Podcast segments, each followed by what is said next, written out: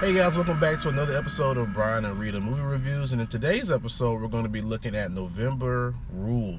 I'm going to tell you why putting familiar faces on screen can't save a bad script. And I'm going to tell you why this film is just sappy. Okay, so November Rule. Mhm. It's about a guy who um, wants to open a sneaker sneaker club. Mm-hmm. Uh, he's been dating this girl, and he has a rule that he needs to break up with her before the holidays to not deal with the hubbub of trying to keep up with a girl uh, during Christmas, New Year's, and uh, Thanksgiving, and uh, the big one, Valentine's Day. The, the movie has a lot of familiar faces in it, Yeah. um, but the script is just terrible. Yes. The script is horrible. But these actors, like we've seen them in things, and they like all these actors are really good. yeah. Yeah. But it's just they can't save A bad story. they can't save a bad a bad story. Yeah.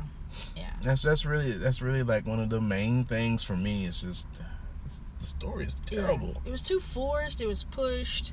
Um, there was just no really real redeeming qualities here. I think in No. this movie, it's just kind of one of those movies you want to watch in the background while you're doing laundry, washing dishes, Right, right, that kind of thing. right. I will say it would be cool to see these characters in a different story, like these same characters, Mhm. but in a different situation. yeah, yeah, You know, I feel like that them starting the uh, shoe store and then his whole November rule is just like the wrong combination. I would just like to see a story about three guys, three childhood friends, Mhm. opening up a business, starting a business, and having to deal with whatever issues that that comes with that. yeah, That would that'd been way more interesting than this, you know, kind of silly November rule thing, and then his Yeah. excuse, you know, s- Yeah. Mm-hmm. trying to say it because his father died around this time of the year and that he has issues. It's just, just- Yeah. yeah, it's just- it doesn't work.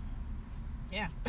I mean, not too much. There's really not too much to say. we can say, especially when these movies just when they're bad. Yeah, You know, like this one is just it's just in the middle. It's like it's not great, yeah. but it's not so bad to where we could just just rail on it. Yeah, it's just yeah. because because the actors are so good. yeah. It's just the just the material sucks. So And I think the secondary characters were kind of like unbelievable as well. Like the uh, the skinny Caucasian dude yeah, and Lala. yeah, I, I wasn't believing it. I was like, I don't know. I mean, don't get me wrong. Love could find anybody in any place, but it just they just seem like two polar opposites. I guess that's why they made them attract. But I, I guess so. But yeah, I wasn't. But yeah, I, I'm with you. I Yeah. wasn't believing that attraction between Lala and the skinny white dude, Yeah. Uh, which is the skinny white dude that we're talking about is the uh, skinny white dude from Hustle and Flow who made all the Yeah. beats in that in that film. So. yeah. Well, final ratings Final ratings, uh, November Rule, four out of ten. four out of ten. It's just you know, good actors can't save a bad script. Yeah, I gave it actually a two out of ten. Um, yeah, probably skip this one. Yeah, yeah. Yeah, All right, so those are our thoughts on November Rule. Uh, please do us a favor. Please rate and review the podcast. We really, really like it. It would Oh, yeah. bring us more exposure, which will bring more eyes, which will bring better content to you. So please rate and review, and we'll see you in the next one.